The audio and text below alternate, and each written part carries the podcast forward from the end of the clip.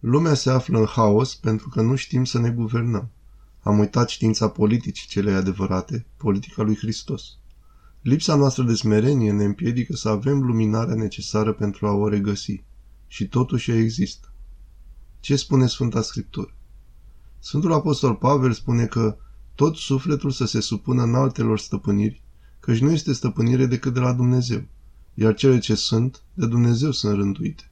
Romani 13, versetul 1. Deoarece primul nostru scop este să ne perfecționăm pe noi înșine și nu să luptăm cu ceilalți. Aceasta este politica lui Hristos. Perfecționarea personală are nevoie de smerenie, deci de supunere și nu de facerea voii proprii care produce tulburare. Pentru aceasta trebuie să avem un mediu stabil și pașnic, iar Dumnezeu acționează prin conducere și în mod preventiv prin legi și în mod corectiv prin pedepse. Scriptura nu vorbește despre conducătorii individuali, ci despre principiul autorității în sine. Aceasta pentru că ar trebui să existe conducători și conduși și că lucrurile nu ar trebui să curgă doar în anarhie, cu oamenii care se învârt ca niște valuri de la o extremă la alta. Principiul conducerii este lucrarea înțelepciunii lui Dumnezeu.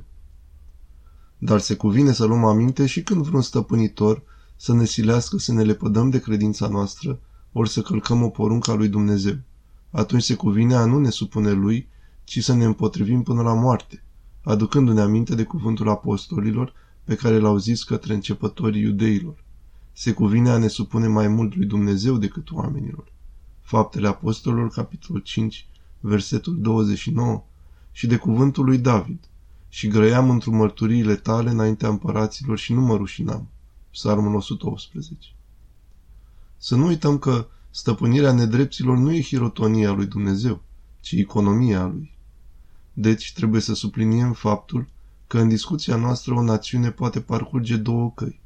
Una care se îndreaptă către Dumnezeu, care este spre smerenie, pace și fericire, și o altă cale care merge spre plăcerile lumești, diverse forme de ură, rivalitate, denigrare, etc., exploatare, presiune, minciuni, etc. Politica lui Hristos, prima cale. Dacă o națiune ia prima cale, atunci Dumnezeu dă o structură conducătoare care îi va ajuta pe oameni pe această cale.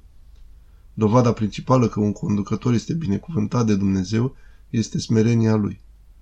Să dăm un exemplu edificator, povestit de însuși președintele. După ce am devenit președinte, mi-am rugat escorta să iasă la prânz la un restaurant. Ne-am așezat și fiecare dintre noi ne-am întrebat ce vrem. La masa din față era un bărbat care aștepta să fie tratat. Când a fost servit, i-am spus unuia dintre soldații mei: du-te și roagă-l pe acel domn să mănânce la masă cu noi. Soldatul s-a dus și i-a transmis invitația mea.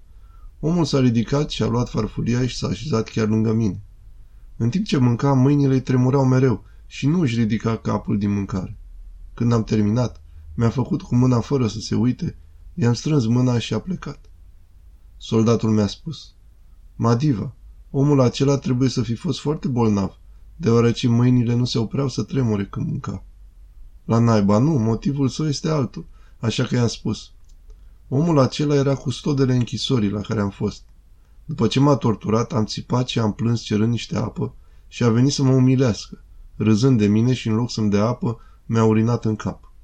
Nu e bolnav. I-a fost teamă că eu, acum președinte al Africii de Sud, îl voi trimite la închisoare și voi face ce mi-a făcut. Dar eu nu sunt așa. Această conduită nu face parte din caracterul meu, nici din etica mea. Mințile care caută răzbunarea distrug statele, în timp ce reconcilierea construiește națiuni. Ieșind pe ușa libertății mele, știam că dacă nu las în urmă toată furia, ura și resentimentele, tot prizonier aș fi. Nelson Mandela. Politica lui Hristos, a doua cale. Dacă o națiune ia a doua cale, atunci Dumnezeu dă autorități dure care vor arăta în mod concret, prin comportamentul lor față de oameni, că drumul pe care l-au luat este greșit și trebuie să se smerească și să se roage pentru ajutor. Împăratul bizantin Flavius Focas era foarte brutal, incompetent și nedrept. Sfântul Anastasie din Persia s-a rugat intens: Doamne Iisuse Hristoase, de ce ne-ai dat un asemenea conducător? S-a rugat neîncetat cu multe lacrimi și post, până când însuși Domnul Hristos a apărut viu în fața lui. Atunci Sfântul Anastasie a îngenunchiat în fața lui și a spus: „Domnul meu, de ce?” Apoi regele regilor a răspuns: „Nu am găsit pe cineva mai rău.” Primim întotdeauna regulile pe care le merităm. Să ne pocăim continuu dacă vrem să avem o viață senină. Bazat pe Romani, capitolul 13, versetul 1, Sfântul Ioan Gură de Aur, Sfântul Anastasie din Persia, Nelson Mandela.